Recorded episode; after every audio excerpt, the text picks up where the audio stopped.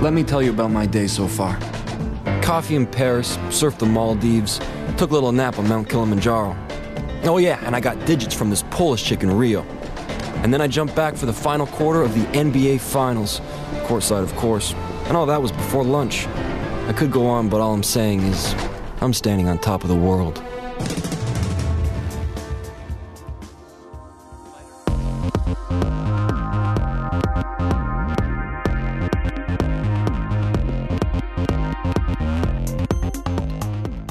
Did you know that a gabagool was a meat? I knew it was. I didn't know what kind of meat it was. I just It's like capicola. Capicool. Capicool. okay. It's capicola. But it's not pronounced that way. It's gabagool. gabagool. Well, it depends who you my ask. family didn't pronounce it gabagool. In fair, like that. That I think was a that was a creation of The Sopranos. I think, but it was gabagool. Yeah. Is that Italy's tea and crumpets? Is that what that is? Well, it's also it's it's like it's like Parmigiano Reggiano versus I see, I Parmesan. see. Like I see. My uncle had a a song he used to sing to us when we were kids. He just made it up, and it went. Prosciutta, gabagola, scungili, mozzarella. He used to sing that on a loop, just because he found the words funny. That's like me saying I can speak Japanese. Suzuki Toyota. Prosciutta, gabagola, That's hilarious. scungili, mozzarella. Nagasaki, Hiroshima. Look at me go. I can speak Japanese. Prosciutta is his favorite word. He just says it all the time. Just prosciutta. oh my god. No, Italian meats have just become curse words. They've just become exclamations. Fucking gabagool. Yeah, you gabagool. you know? you can't give an Italian a meat that they can't make a sausage. I mean, That's right. Perseverance of the Italian spirit. Lead a horse to water, I guess. Nick. That's good stuff. you can't make it sausage. Oh man. Oh, Jumper, Jumper. That's the name of the show we're, or the name of the movie that we're covering on today's program. Nick, this is the final week you get of late 2000s, January, February action movie. You don't want to do I am number four. No, Not Hancock. no. These were some suggestions floating around in the group chat today, and I am putting it to rest right here, right now. Jumper is another movie that I, I will always remember as a February release because it's another one of those movies I had to see at my the time of my birthday. Yeah, right. You know, we, we're doing a bunch of these movies for some reason. Well, not for some reason. This It's Nick's fault. No. It's, no, these are the movies that Nick loved, and they just all happened to come out in January, February because 13 year old Nick had no Nick and I- taste. Nick and I It's not were a coincidence. Nick and I were really kindred It's not like spirits. he was, you know, seeing the big Oscar bait movies in 2008 and 2009. Not like fucking Atonement was at the top of his watch list, No, you know? It was fucking Jumper.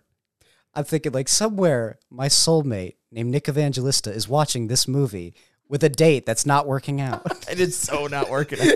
I think a lot of this comes down to the fact that in January, February, you want to go on a date, and there's nothing to do but see a movie. Sure. yes. Right. Yes. Uh, Yeah, I'm pretty sure these are all date movies. pretty sure. With this cast, the leads, it's is it is it a sexy bunch that people are excited to go and see? I guess. I would say so. Uh, yeah. Hey, I would say so. Hayden Christensen is an attractive fellow, I would say. Especially back then. Ah. Yeah. Oh, Hayden, Jesus Christ. this was a Valentine's Day 2008 release, by the way. This came out Valentine's weekend to the number one spot, by the way. Number one that opening weekend ahead of the Spiderwick Chronicles, Step Up 2, colon, The Streets, Fool's Gold, the McConaughey Kate Hudson rom com, and a movie that definitely exists called Definitely Maybe. That's the name of a movie. Yeah, debuted at number five. Totally exists. I'm thinking about you in middle school going on dates next to these movies. It's Valentine's Day, so you got to go to like a you got to go to the movies for Valentine's Day, but also like you don't want to go see too romantic of a movie. You know what I mean? Like you got to make sure that your intentions are not exactly out on Front Street, you know? So you got to see something that has young sexy people but doesn't have too much sex in it. No, this is Nick's genuine attempt to woo someone You think? with Jumper. Yes, I do. You think he Yes, got I back to the, to his his uh, his mother's basement, It's like I got the perfect popped idea. in his Frey CD oh my god, the fray! When that popped up, I, to get into the mood? I jumped out of my skin when I heard the fray. I couldn't fucking believe my ears. Holy shit! My ears started bleeding, bro. The fucking Frey. Where are we? hard to start to separate. Oh, oh, oh, oh, please, baby. Oh, oh, oh, oh, please, baby. I look after you. I don't think I picked the movies more often than not, believe it or not. really? Huh. Interesting. Yeah. Okay. Um, because I also went on a date to see uh I think Medea goes to jail, and I definitely didn't pick that movie. Oh my god. Let me take a quick tangent here for this one, because this is by far the worst date I've ever been on in my life. All right. Okay, awesome. What year was Medea goes to jail? That's a great question. 2009. Okay. Oh, there we go. Oh, in your sweet spot. There we go. The best year ever. Yeah, when, Yeah, when you yeah. were Plainville's most eligible teenager. Here's the thing: 2009 is unironically like a good year. Like some of the movies that came out, I would were, I like a lot of those movies. Every, yeah, maybe just doing this era on the podcast has soured me a bit because I'm convinced now this is the worst era of American filmmaking ever. You've had too much, too much of these movies. But no, you're right. Like Inglorious Bastards came out in 2009 and The Hurt Locker and Yeah. Avatar and stuff. Yeah, there's good movies. Yeah.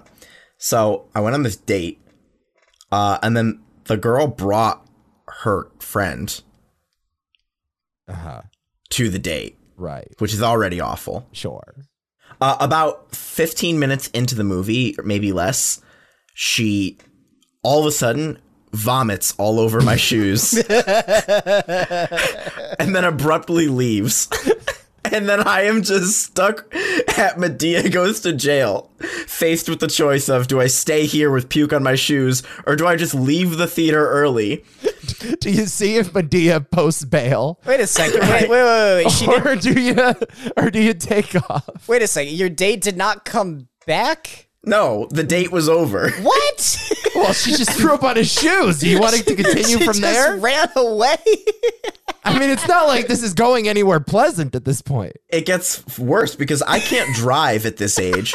So I have to call my mom to pick me up, but I don't want my mom to know what happened or ask me any questions. So I sat for two hours outside the theater to kill time before calling my mom.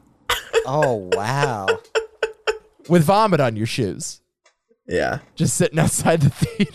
Yeah, this was a horrible date. Oh my god. I, Was there a second date? No. now let me ask you a question.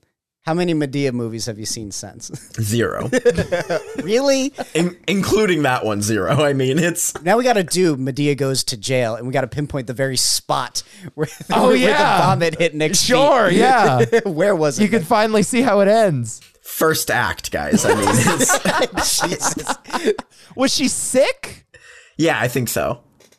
Okay. Was she nervous to go on the date? Yeah, right. Was it Mm, No, I nerves? don't was it think that was the alcohol case. consumption? Was it? I think it was like a stomach bug or something. It's like Nick is a very sought after guy, and I don't want to fuck this up.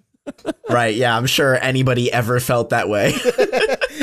I heard the jumper date went so poorly for that poor girl. She was scarred afterwards. this, guy, this guy's covering every February release there is. Jumper features a real life romance, though, with the, the lead actors. And you wouldn't know it from the look of the movie. Hell no, you wouldn't know. I mean, I was stunned on rewatch. Yeah, I don't know how many actual relationships have begun with the fray playing in the background. I don't imagine that the hit rate is that high. I'm sure plenty have started, but none of them have been successful. Sure. right. Yeah, the fray always starts it and ends it, you know? Um, Dude, I was so into the fray. As a, Every single song is exactly the, the same same. song! It's the same goddamn song. dude, that album with Over My Head on it, though. dude, I fucking wore the shit out of that. I bought the CD. I like I played the CD in my stereo. I fucking loved the fray as like a pussy ass 13-year-old. I kind of actually have a lot of respect for the bands that are like, listen, we have one sound that has worked and we're just going to do that. Like they understand their place in the greater ecosystem of music. Does Doug Lyman understand the phrase place in music though? I, I don't know if the phrase music is like a big aphrodisiac. like I don't think like it, they will stand the test of time with Barry White as some of the sexiest music ever recorded. Do you know some of the behind the scenes stories about Doug Lyman directing some of his actors, particularly with love scenes? Uh, hit me. he is very awkward. He's Uh-huh. very, very, very difficult to work with. And uh, particularly when it comes to scenes of just people kissing, he's just, I feel uncomfortable with the idea of my actors kissing. I don't Wha- know what to tell them. Why are you doing a Woody Allen voice right Because now? that's that's what Doug Lyman sounds mu- sounds like. That's- You're becoming a Woody Allen character. Right now. I'm fine with that to properly articulate fucking Dougie here. There's there's like great stories of him di- um, directing uh, Brad Pitt and Angelina Jolie on their sex scenes. Yes. and he th- he thought the best thing to do to kind of make them feel comfortable and spice up the actual moment was for them to give each other pet names while they were you know fooling around. And it's like why don't you call Brad like Bunny or something? And Angelina Jolie's like, what the. Fuck are you talking about? And he's like, well, that's what my ex girlfriend would call me. when we were doing our thing. And for the entirety of the rest of the shoot, Angelina Jolie refer- refused to refer to him as uh, Doug and called him Bunny. I would kill to have Angelina Jolie call me bunny. You kidding? Sure, sure, I would I would murder people. for that opportunity. Oh my god. Yeah. Can you argue with the success though? Those are two. I, I didn't even think about it until now. But Mr. and Mrs. Smith was another real life romance. Yeah, I guess. It's a, I mean, obviously, it did not end so well No. for both parties involved. But like, Mr. Matchmaker Doug Lyman is two for two. are you saying the direction of calling each other Bunny, that's what sealed the deal? Must have worked. They had like ten kids together. that That's the one thing. If he didn't say that, they never would have been together. Brad Pitt left Jennifer Aniston after meeting Angelina Jolie on Mr. and Mrs. Smith. I think so. Think about the power of Doug Lyman, That's true. Brit power couples, baby. who leaves Jennifer Aniston. I'm surprised that Hollywood doesn't have like special directors that are like, yeah, I just do sex scenes. Th- Well, that is a thing that is starting now. They have these things called intimacy coordinators, uh, See, okay. which are on set now as a response to Me Too. This was one of the things that the guilds negotiated in the wake of Me Too. Well, that's probably a good thing. every set is required to have these people and a lot of directors are quite mad at that you know because now you have to bring in these people to like coach the actors through how to be intimate in these love scenes and directors will often call them like the fun police or whatever Oh. uh, because you know back in the day back in hollywood movie sets were quite randy places I can see how directors essentially don't want somebody else directing their scene because that's kind of what it probably feels like to them. yes But at the same time, Harvey Weinstein. yeah, you have like Shelley Duvall on the set of The Shining, and it's like you don't want that again. You know, you don't want that in the year 2023. So, uh, anywho, Jumper, yeah, Hayden Christensen and Rachel Bilson actually. Uh, did they get married or they got engaged or something? I thought they got married. They, they were together for like 10 plus years. And they have a kid together. Yeah. So they were together for quite some time. I don't know if they ever got married. could have fooled me that they would have gotten together after this because I didn't see a lick of chemistry. There's not an ounce of it. No, not, There's no spark whatsoever. nothing at all. It is the least sexy movie ever made. When he's like trying to rip off her pants, even then I'm like, this is not correct. this is awkward as shit. Yeah. Yeah, it's so bad. Um What did you think of the movie, Nico? Jumper. Jumper. Have you seen this before? no. no. You didn't see this when it came out? No. Nico, it's a big movie. you, di- you weren't you weren't wondering after Star Wars Episode Three, like what's next for Hayden Christensen? Like, Um no. No. Actually no. You know, I was one of those fucking kids that didn't like the prequels and and I rightly thought Hayden Christensen was bad in those movies. All you fucking nerds now that watch that Obi-Wan show and it's like, "Oh my god, Hayden Christensen is back as Anakin." It's like this guy sucked. I didn't care about that. This guy was so bad in 2005. He was so terrible. I still like the prequels to a degree. I, I have some fondness for them. Sure. Uh, I blame this movie for ruining Hayden Christensen's career. Is there a good way to use Hayden Christensen in your all's opinion? Didn't he get nominated for a Globe when he was like a kid? I think he did. Um, He ca- interesting. I'm of the opinion that he can be good potentially. I'm not seeing any Globe nominations, but I am seeing four Razzie nominations. the first time I ever saw him was in Goosebumps. The TV show Goosebumps. Yeah, he was on the the one where, with Slappy the Dummy. Oh, word. Yeah, he's That freaked me the fuck out when I was a kid. yeah, yeah, and he turns his head all the way around, smiles, and then the shit the episode ends. That, They used to show those reruns on Cartoon Network all the time. Yeah. The 90s Goosebumps, and it was so creepy. that's right. Yeah, that was Yeah. a fun show. He had a minor role in John Carpenter's In the Mouth of I Madness. know. The kid Yeah. on the bike. Wow. That's right. to be fair, I have not seen Shattered Glass. Um, The problem we have the prequels. uh-huh. It's like it's hard to make that script good. It's difficult. and it's also high expectations so early in a guy's career. So high expectations. yeah. Yeah, precisely. They really called their shot with this kid. Exactly. It- it- yeah. It's like we've seen you in a couple things, and now you are going to be the face of Star Wars going forward. I'm actually convinced that's a curse more than anything because if you look at the new cast of Star Wars, like I I think they all expected that their careers were going to be huge. And have you seen any of them besides Oscar Isaac in anything? The exact same thing is happening again. Yeah, history is repeating itself. And in fairness, I mean, you can say the same thing about Mark Hamill, who has had a nice animated career, voiceover career, but He's had a fairly healthy career though. I think more so than any of the new people. Mark Hamill's a special case too because he had a facial injury, and for many years he didn't want to be in front of a camera for that reason. sure.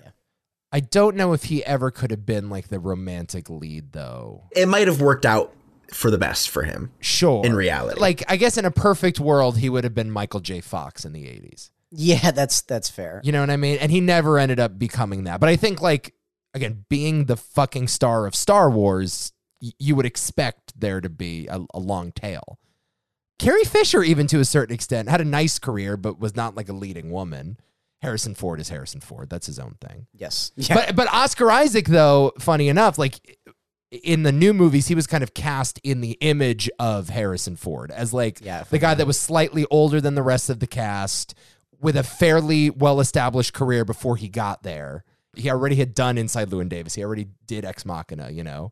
Whereas Boyega and Daisy Ridley were just thrown in there with roles that I mean, whatever you want to say about the performances, the roles were certainly underwritten in some of those movies. It's a shame. And I mean, they've talked pretty openly about it now. Boyega, especially. Oh, yeah. Boyega does not give a shit. He's like, yeah, I, I regret what they did. Yeah. it just hasn't worked out well. Daisy Ridley, I don't know. Yeah. I remember this quote here from Daisy Ridley where she's basically saying that after the last movie, nobody wanted to hire her. Yep.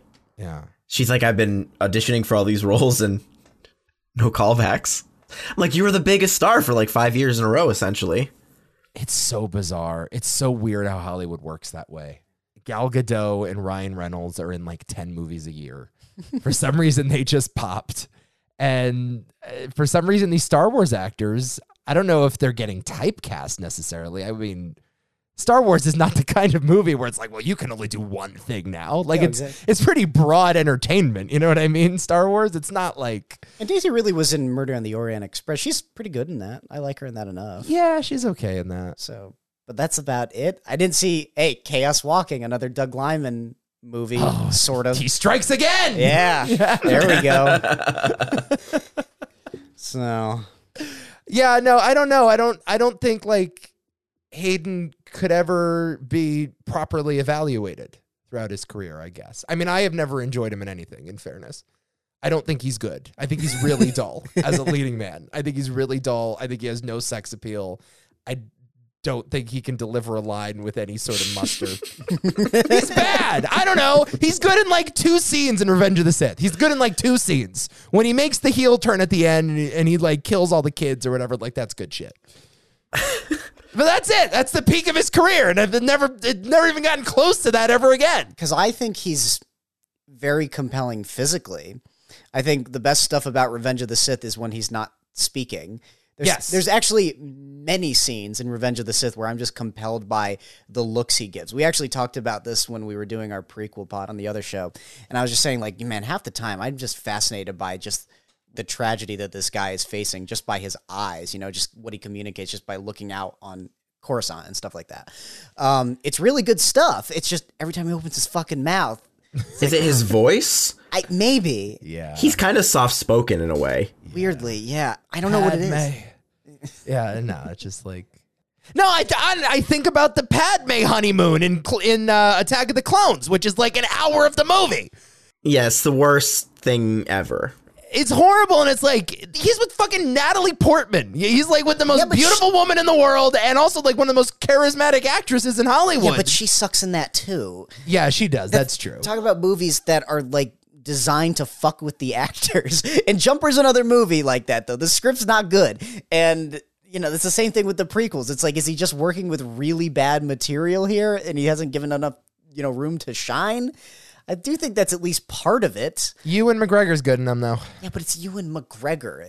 Well, I don't know. I don't know. Yeah, it's Ewan McGregor. He's fucking I mean, great. what's Hayden's excuse? I mean, Ewan's great. Yeah, but he's like an up and coming guy who's still kind of learning. You Ewan is like cut his teeth on fucking train spotting and stuff like that. Here's the other thing too with with Ewan is you can give him the most boring script in the fucking world and he will be so compelling. he's so a right. superstar. Yeah, You're so right. He's a fucking son. Yeah, he's amazing. I think you, you put Timothy Chalamet in the Anakin role in the prequels, and Timothy Oh, Chalamet sucks.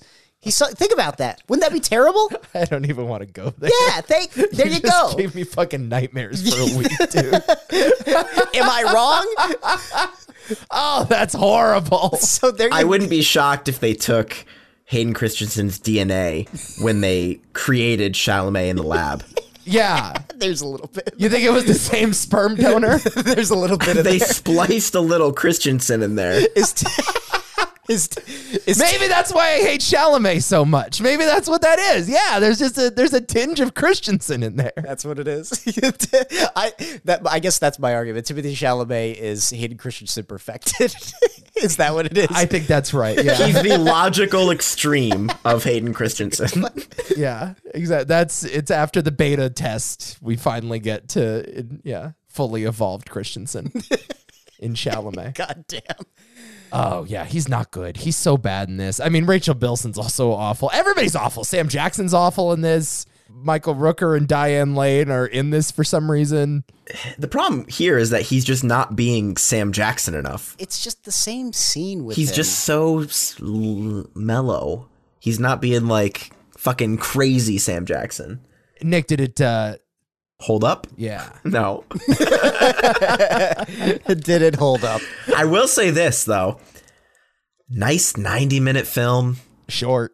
It's weird because I don't think of Doug Lyman as like a lazy director, but this movie is. I think Doug Lyman is for the most part a pretty good director. He's made some stinkers, I think, in Yeah. the later years. sure, sure. but uh, Edge of Tomorrow fucking rips. Yeah, Born Identity is great. I love. American Made from a couple years ago with Cruise is very good. Swingers is a classic. Go.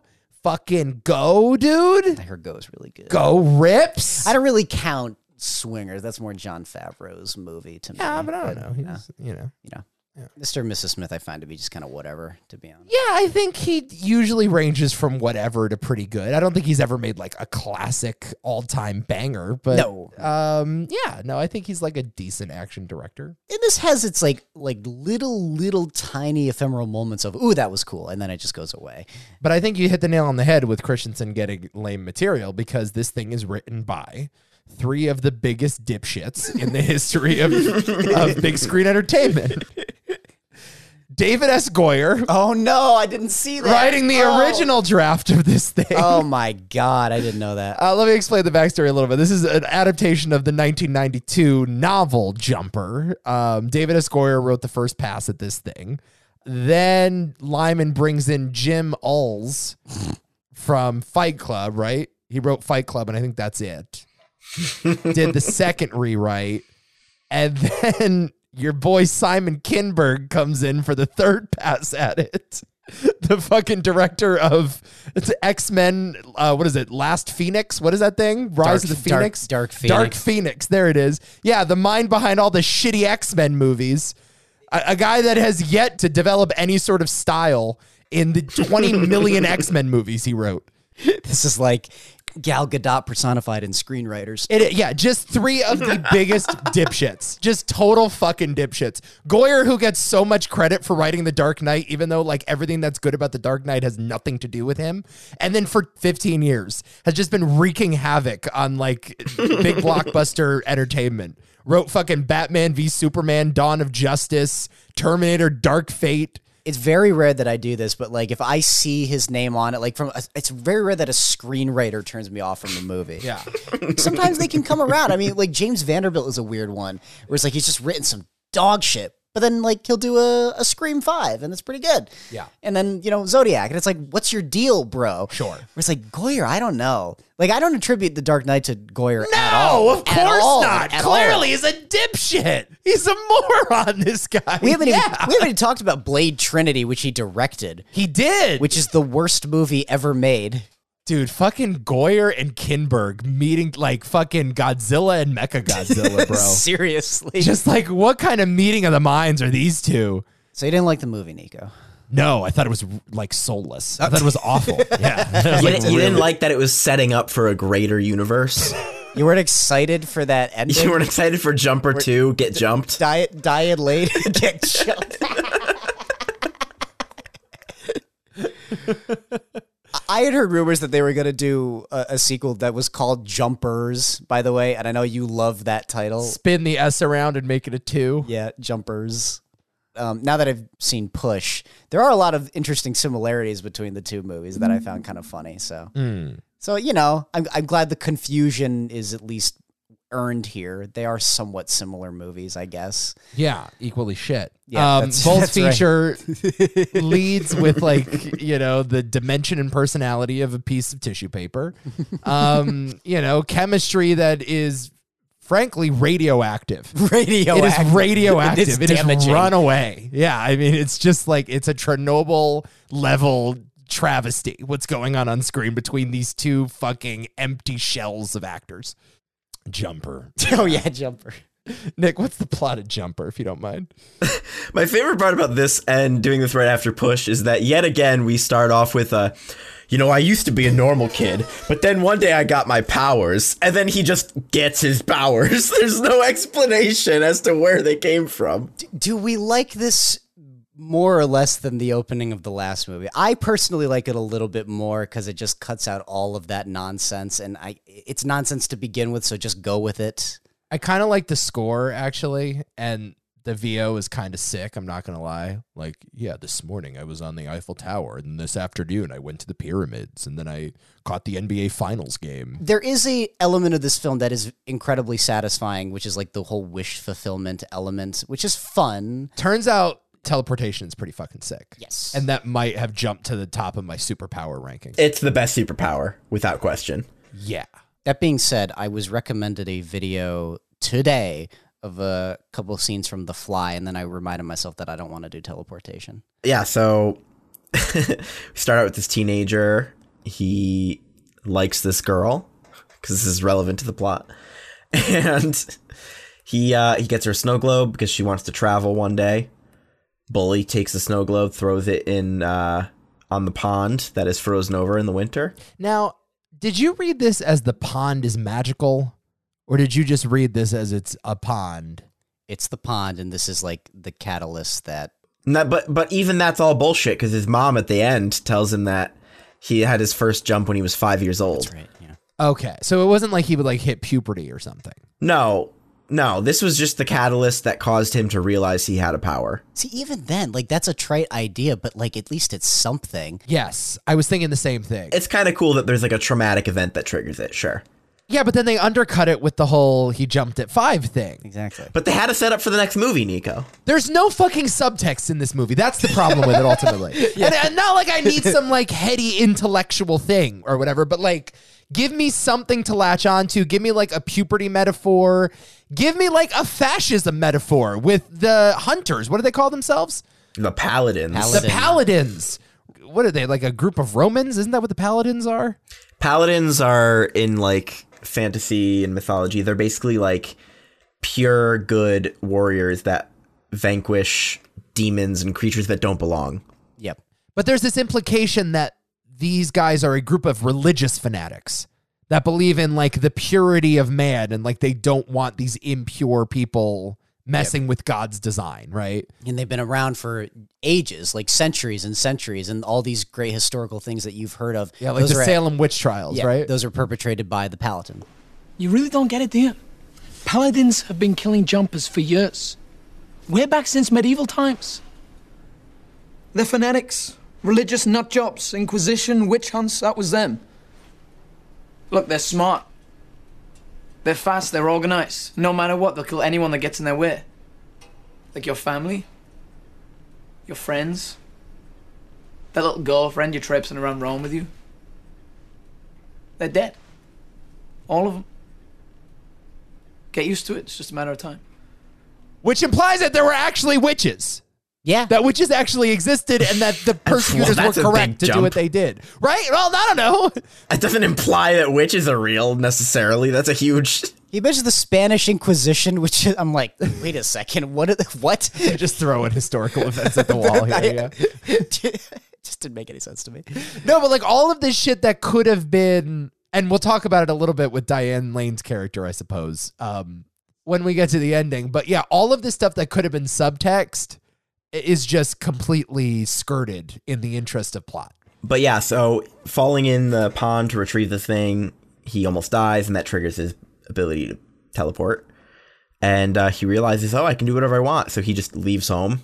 Well, he has a dad also, played by Michael Rooker, who is like comically evil. He's not comically. He's, He's just like like a- a, He's not really evil drunk. at all. He's just- yeah, Well, he's a really bad dad. he's a bad dad, yes, but he's he's just a drunk. You know, You know, I think I remember him being a worse dad than he actually is in this movie. Like in in reality, he's like uh yeah, he's a drunk. He's like abusive, but like he also loves his son. Well, his son gets thrown into a pond, right? Almost drowns, and he gets home and he's like, clean this mess up! yeah, Getting water all over the place. yeah. You almost died, and I don't give a shit. It's like the whole town thinks I'm dead, Dad. Why are you yelling at me right now? That's the other fucking hilarious thing about this. Is he just goes into the pond and everyone just assumes he died. Yeah, Like the Rachel Bilson's young character gets home and she's like sobbing with her teddy bear in the bedroom and her mom is like comforting her and it's like, "Oh holy shit, she thinks he's dead." like why is this not a huge story right now in the town? which makes her reaction to finally seeing him all those years later all the more puzzling because it's just like, Oh my God. hey, Hi.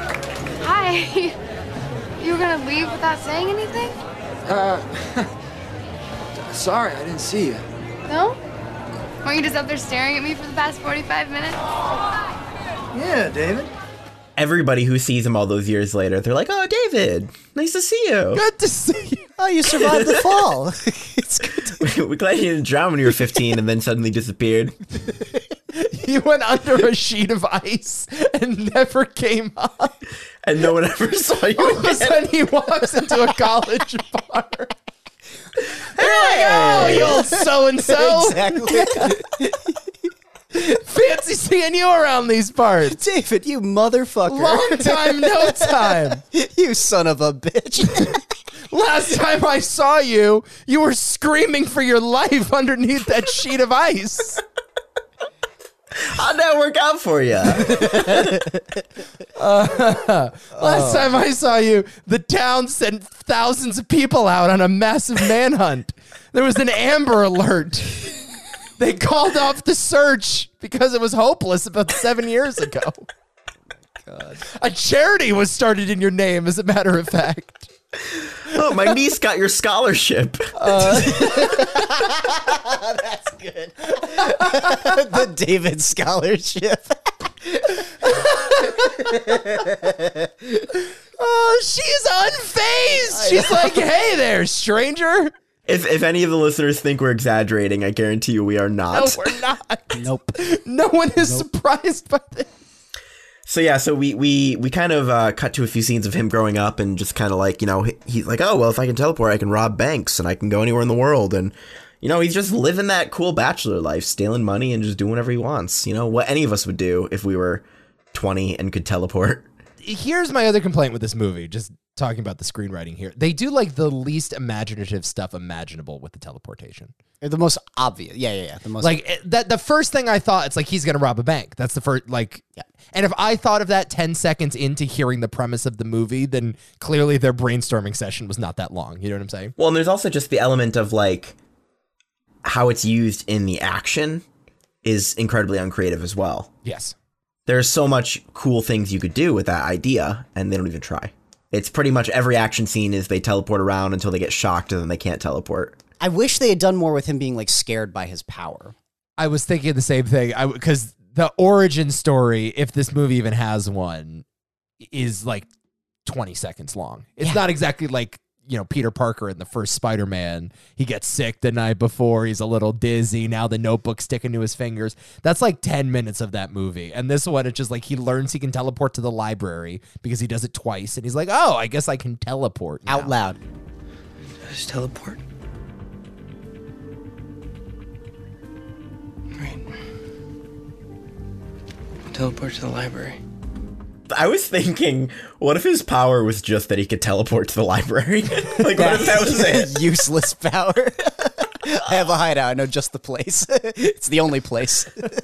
Don't worry, I can save you. And then he just takes everybody to the library. well, he does go back to the library, doesn't he? At one point. Yeah, I think the movie ends in the library. Yeah. yeah. See, it would be a lot nicer if there was like, you know, a moment where like the library was like his happy, safe place. It was the last place he remembers seeing his mom or something. Like, you know, they could have done something there. I think that's kind of the implication, but maybe that got lost in the rewrites. Yeah. Because th- the rules of this teleportation superpower is that you can't go to a place if you can't visualize it. They call them their jumping anchors or something yeah, like he- that. yeah, he refers to them like yeah, it's like anchor points or something. Because he talks about you know knowing Japan very well. I have several anchor points here because he has gone so many times. So like he can look at pictures. Of, that's why in his apartment the walls are covered in postcards. He can look at a picture of a location and then teleport there. And I think the library is meant to be that thing in his head, that his sort of safe space because he's a nerd. I once saw a short film with my grandfather.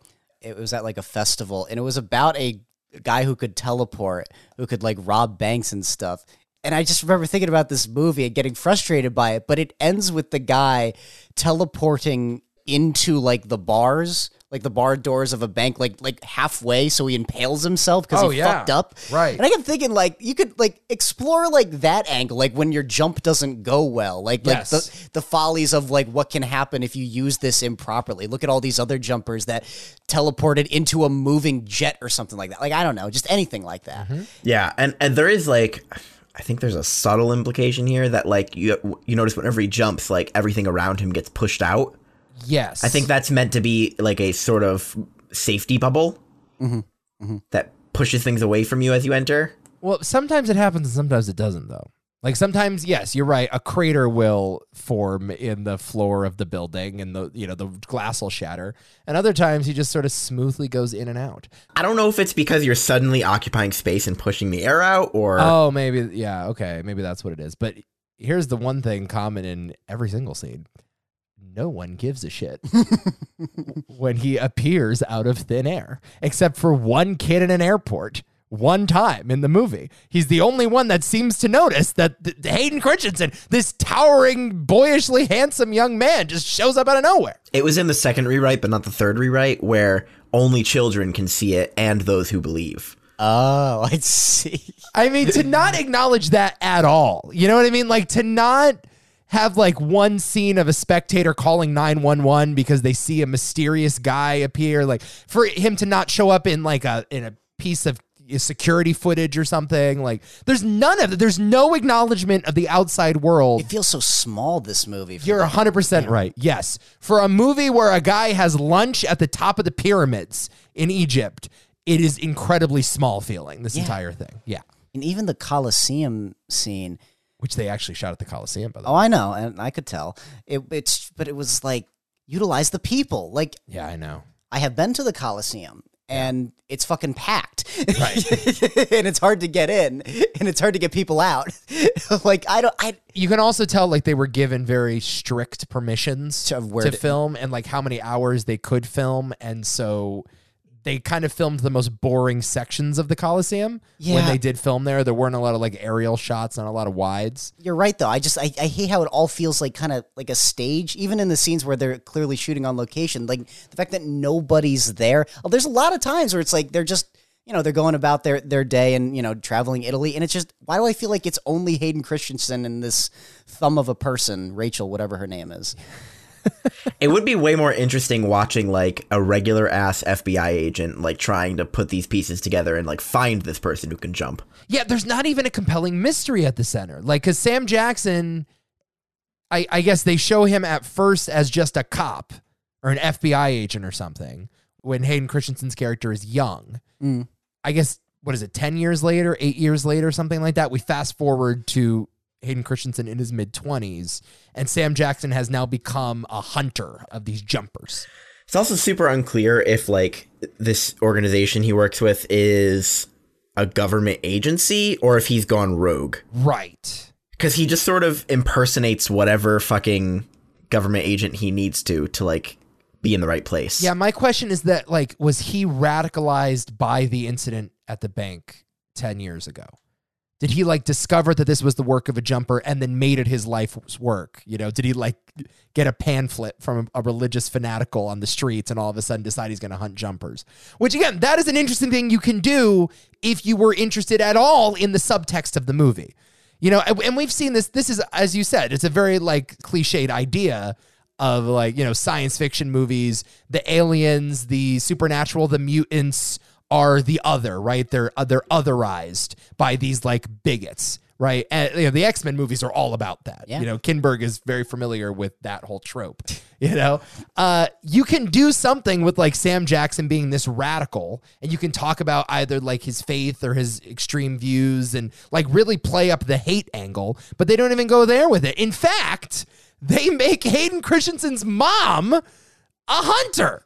Entirely for sequel stuff, though. Like she's only there to, to service a potential sequel. But think about the subtext there. Like, Yeah. okay, you left your son at five because you're a religious freak. it's interesting at first. It is, but they don't like they don't- frame her in that way at all. Like they, don't do anything with no, that. that, well, that's what I was going to say. They, they have the potential to do something really interesting with it just because at first it's like, it's intriguing. Like, why would you do that? But then they don't do anything with it at all. because they want to set up the sequel with Yeah. like that quippy line at the end of "I'm going to give you a head start." So I'm a jumper. You're a paladin. That's right. What now? I'm giving you a head start, son. Because I love you. which is like saying I'm a proud boy, you're a member of Antifa. Get to running, kid. Like that's a, like it's a- Right. it should be a very loaded idea. The way that the movie sets up this universe, that's an incredibly fraught relationship. But at the end, it's just like, oh yeah, it's the good guys against the bad evil organization, and like we don't have the teeth to make any sort of statement about anything here. I, I'm not so so interested in the idea. Like my problem with this movie on rewatch is like, do we really need like these superheroes being pursued by this evil organization? Maybe I'm just looking for the Chronicle version of this movie. I was thinking about Chronicle too. I, I would just much, much, much prefer to see these characters realizing their power and just dealing with it with their friends or something like that. again, if you're gonna make that movie, go for it. You know what I mean? Like if you're if you're gonna make the movie, make it with teeth. I mean, it reminds me of all the Marvel movies now, all the MCU movies. It's like they don't exist in our world. They exist in this parallel world that audiences like to escape to. But it's not even good escapism. It doesn't feel like anything. Like Right. I, I, I, it's like even it, movies that are pure escapism, I can at least have fun with. I always draw the comparison to, to Pacific Rim. I don't learn anything while watching Pacific Rim. I just don't. I'm sorry. Like, There might be something in there about environmental. Who gives a fuck? It's about giant robots fighting giant aliens. That's about teamwork, Adam. oh yeah, thank you. Christ, you idiot. Totally. And this movie is about love, Nick. Really at the core of it all. nah, this movie's about fucking Robin Banks. man. That's what it is. What is this movie about? That's the thing. This movie is about nothing. It is. It's about nothing. It is the Seinfeld of action movies. Yeah, yeah. Are we gonna ignore the fact that Kristen Stewart was set up to be his sister in the next film? It's an insane thing. That Kristen Stewart is in the movie to answer the door and then look at him and I go, jumped. "Mom." Like, I, I, yeah, I mean, yeah, I did That was too. like a jump scare. I'm like, whoa, It- holy shit. It was. Dude, I heard fucking Paramore music playing in the background and I was instantly back in 2008. Like I was 12 years old again when I saw Kristen Stewart show and I'm like, "Oh my god, kill me." Like Hollywood was a mistake. Moving picture was a mistake. Uh, we didn't mention at all the fucking what is he like Irish? Oh, Jamie Bell? Jamie Bell? Yeah, He's, the, he's the Irish. Jamie Jamie. Bell character, who I would say is doing something at least in this movie. Bell's always fine, in my opinion. I agree with that. He is a paladin hunter, hunter who hunts the hunters, That's right. and he is a jumper, so he is a jumper paladin hunter who hunts the hunters. Did any of you think that, like, it should be very easy for these jumpers to kill each and every one of them? They should never lose. Let's, yeah, exactly. Like, how do you kill, how do you kill these people? I thought about it a little bit, and I guess like organization is the strength of the paladins. Well, they're very good at their job. And th- We should mention the one kryptonite of these jumpers is electricity. If you electrocute them, they're like, Have a gun on you. It doesn't matter if you have, like, you're being zapped in a tree. You pull out a gun and you shoot Sam Jackson in the face. fair point. You know what else about the You electricity? had a knife. The amount of electricity these people get shocked with Yeah. would kill a person. There's a scene where Hayden Christensen, when he's fighting Jamie Bell towards the end of the movie, jumps him to Chechnya in the middle of in the middle of a war zone. yeah, in the middle of a war zone, and he sends him into what do- what do you call those things? The fucking uh, the, uh, the electrical wiring, Like an electrical tower. Yeah, like, a, transformer. or something- transformer. Yeah, something like yeah, that, yeah. like he is he's crank in this moment. Like he's becoming crank. Like that's how much electricity he's shocked Yeah. with. But they didn't kill him because he has to be in the next movie. Right. No, but that's the thing. My implication is that they don't have super strength. There's like super aversion to yeah, electricity. right. They shouldn't be able to like if it stops their superpowers, it should kill them as well. you can k- stab them with a knife and they die instantly. Like right. I'm c- I'm confused of like the what the power of the power is. I don't know. So when Sam Jackson is hunting Hayden Christensen, he often shoots him with a stun gun, wraps him up in electrical wiring, um, and then they can't move. They can't do anything.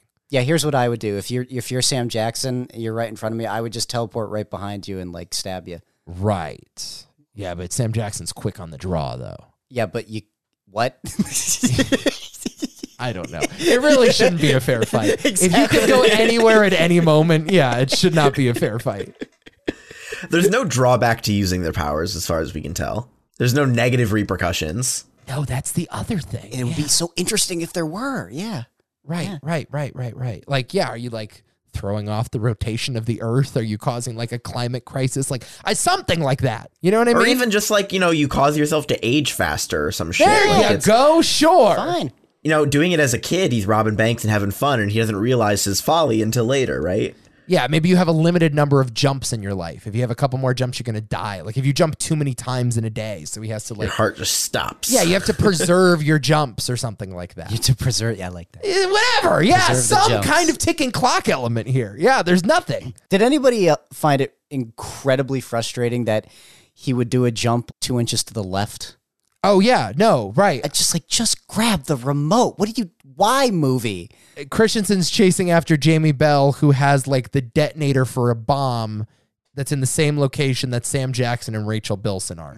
Sam Jackson is like holding Rachel Bilson hostage to bait Christensen to come to him.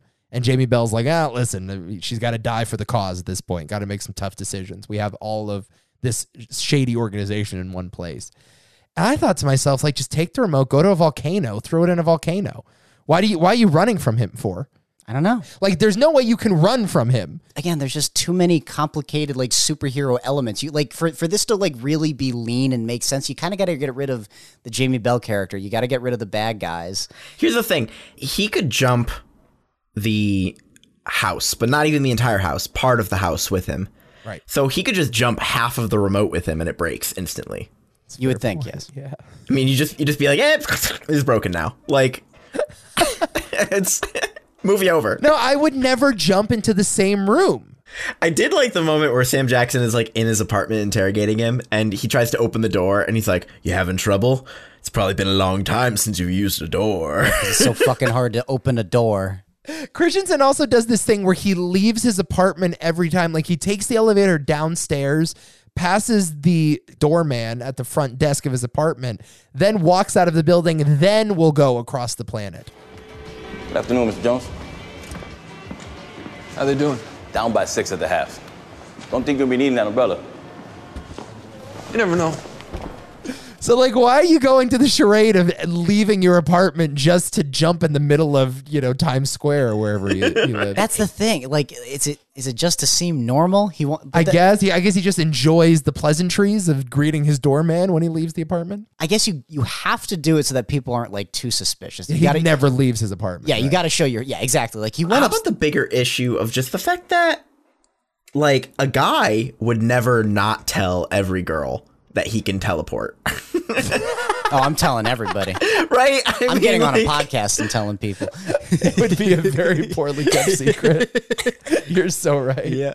But then again, I would never keep any secret that's ever been in a movie ever. You know what I mean? No, I'd be like, you want to go to fucking Italy tomorrow? I can teleport you there. And they'll be like, what? And I'll be like, come on, and I'll do it. It is one of the greatest powers you could possibly have. yeah, it's It honestly sick. is. Yeah, you're just a travel agent Exactly. for anyone you ever meet. There was one really cool moment where the um, what's his name, Bell, Uh, Jamie Jamie, Bell. Bell. Yeah, yeah, yeah. Jamie Bell. He's fighting Samuel L. Jackson's character. He teleports away, grabs a double decker bus from London, and then teleports back in and like throws the bus at them. this is an insane action piece. It's so was- hard to follow. that was the only like moment in the movie where I was like, oh, they're actually using the power. Cool. Yes. Well, there's this thing where when they teleport, there's a scar left over. There's like a little glitch in the matrix that a person could theoretically step through for like five seconds. And that's how Sam Jackson's crew is able to send a shockwave through one of the scars and they're able to jump through it. They spend they like spray it with smoke at one point to like kind of see it too. Yeah. Yeah. That was so like again, there there's there's seeds of something. It's not like a nothing idea. Like there's stuff that you can do with it, but it's far from the worst movie we've ever talked about too, by the way, but like I don't know, it's pretty bad. it's not the worst It's movie pretty we've ever nothing, fucking though. talked about It's too. pretty nothing. yeah, sure, I agree that it's kind of nothing, but like I don't know. there's some cool concepts in here and i think that like younger me was way more interested in like concepts than i was like storytelling or good movies I, ju- I just keep saying I feel bad for Hayden Christensen.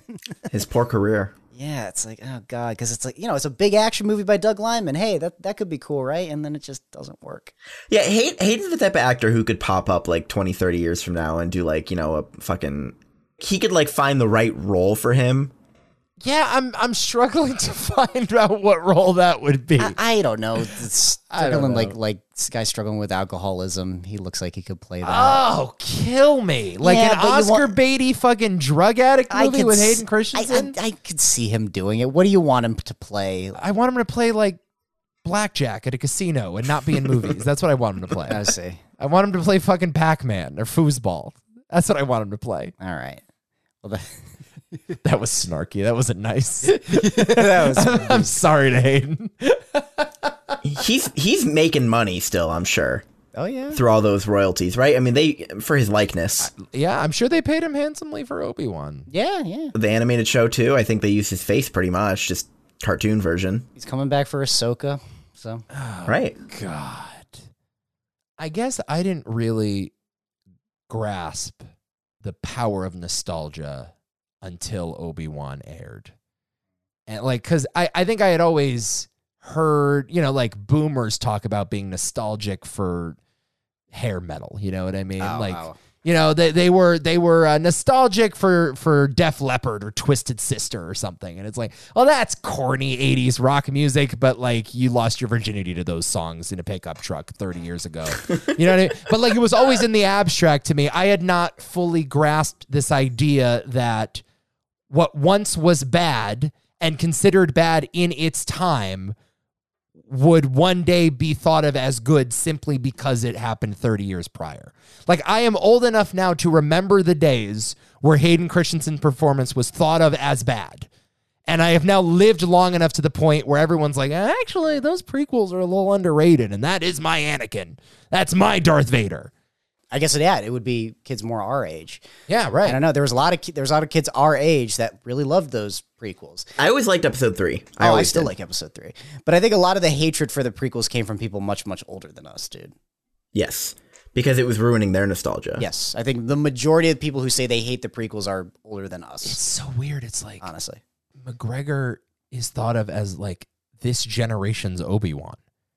Like Sure. he replaced Alec fucking Guinness. I, I yeah, I think and he that, did. that is that's unthinkable. That would have been unthinkable in the seventies. Well, he also had way more fucking screen time than him. Sure. That's true, but it's still Alec Guinness. Like it's still like a an iconic actor in an iconic role, and uh, yeah, it's I don't know. Nostalgia's a weird thing.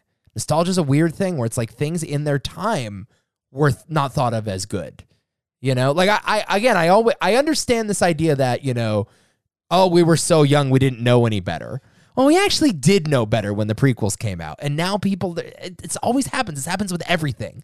There, there's always the the reconsideration that happens inevitably, twenty years, thirty years down the road. Sure. It's gonna happen with these uh, with the sequels too. It is Absolutely it You're is. totally right. Yeah, of there's going to be a whole wave of people defending Episode Nine. It's going to, Yeesh. yeah, it is. That being said, Jumper's fucking sick. Jumper's a great movie. Always been great. It's a ph- phenomenal movie.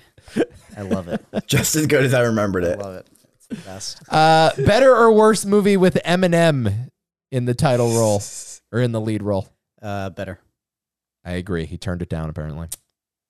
Uh, someone also died on the production of this movie. What? Yeah, a set dresser was fatally struck by frozen debris while dismantling an outdoor set in wintry conditions. It's fr- by like icicles. I guess. Like an icicle fell on their head and they died. Uh, I guess, yeah. Oh my god. That's insane. David Ritchie was the guy's name, set dresser, 56 years old, died during production of this movie. Oh my god. They didn't even give him like a rest in peace at the end of the movie. or Yeah, anything. dedicated too. They didn't even give him They that. didn't do anything like that. this movie grossed uh, a whopping $80 million domestic on an $85 million budget, but it did make its money back worldwide, $225 million. Yeah, it's not. It's worldwide. not a flop. Not a flop. All right, that's Jumper. We're done with this era now. We are moving to a new era entirely, Nick. So we'll be back next week with some sort of content. That's right. Although, should, should we tease July? Oh, Ooh, yeah, yeah, yeah, yeah, sure. yeah. Let's Go tease ahead. July because we got plans for July. we, We do. do. We got a bit. Uh, I know you're all like, "Oh, it's just June. June just started." Oh, we do. Oh, we do owe the audience a breen, by the way. It Oh, that time Is of there a year. new Breen? Oh, I, I thought we were done with Breen. How have we not finished Breen? there. ugh, there is that breen like five hour masterclass. Oh my god. Why don't we just say you guys? Nico takes the first hour, Nick takes the second hour Yeah, out of, can out we of maybe break it context. up? I'll do the third hour out of context, and then Or what if we watch his masterclass and then, using the skills he taught us, we make a movie? guys. Uh, Cade the Tortured Crossing Oh, is the his sequel. new film. The sequel to Twisted Pair Jesus. is out this year. He's going into sequels now. Um, I don't know if you can buy it yet or if it's just like playing the festival circuit. I'm not yeah, really it's probably sure. it's probably going around festivals right now. Wouldn't it be funny if it played at TIFF? Oh, we have to go see it. Hell's in a crowd. oh my! What if we God. like? What if we skipped like the, the Martin Scorsese movie to see fucking Cade the Tortured Crossing? Wouldn't we be re- we'd be required to? We'd have to.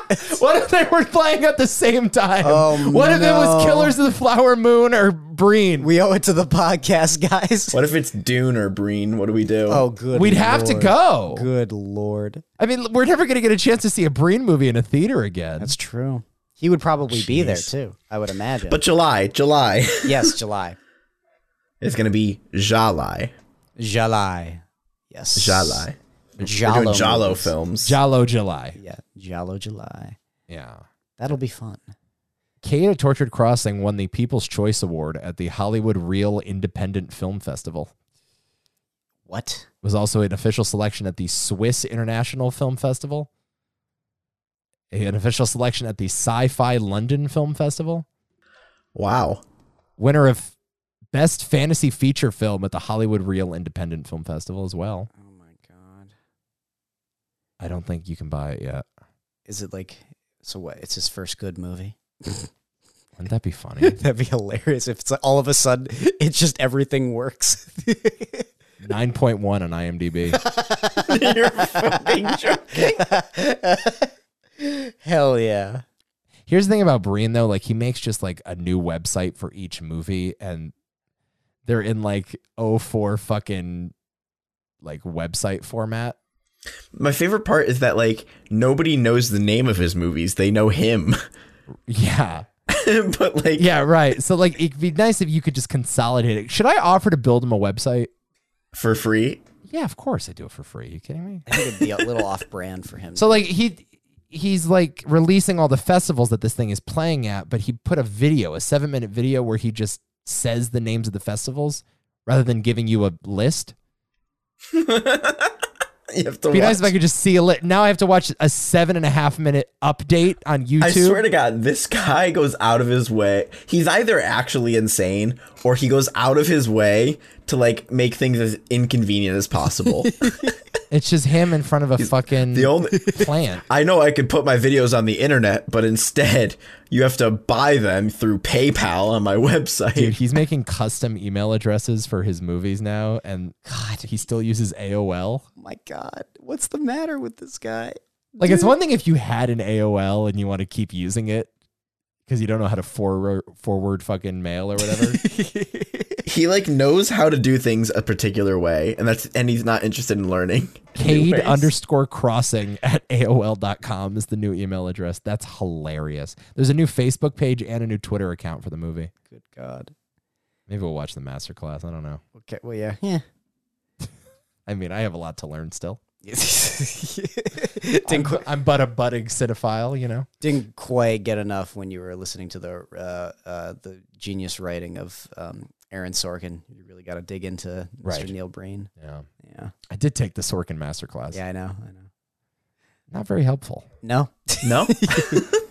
no, it really doesn't. Starting to think those masterclasses are a bit of a scam. Yeah. Sc- Did Scorsese do one? Scorsese and Werner did one. I didn't do those. Yeah. I hear the Ron Howard one is great. Yeah. I think didn't Lynch do one too? But like Lynch's was like how to dream. Like it wasn't like anything about filmmaking. How to dream. Yeah, I think that was like What would Werner teach you? Oh, just God. like how to look at nature and say cool things. I'm not sure I'm interested in taking a class by those guys. I don't know how. no, of how- course How not. do you learn from those? Like, you, if they're so their own people, how do you? No, I mean, I'd like to observe them do their thing, but absolutely. I don't want you to communicate how I should do it. no. Yeah. Yeah. Yeah. Yeah. Yeah, because I can't replicate that. That's but I why- think that's why Ron, Ron Howard's Howard, was yeah. good because it's like I can do what Ron Howard does. Say, well, I can't, but theoretically, I could learn how to Sure. do that. Yeah, yeah. yeah. That makes sense.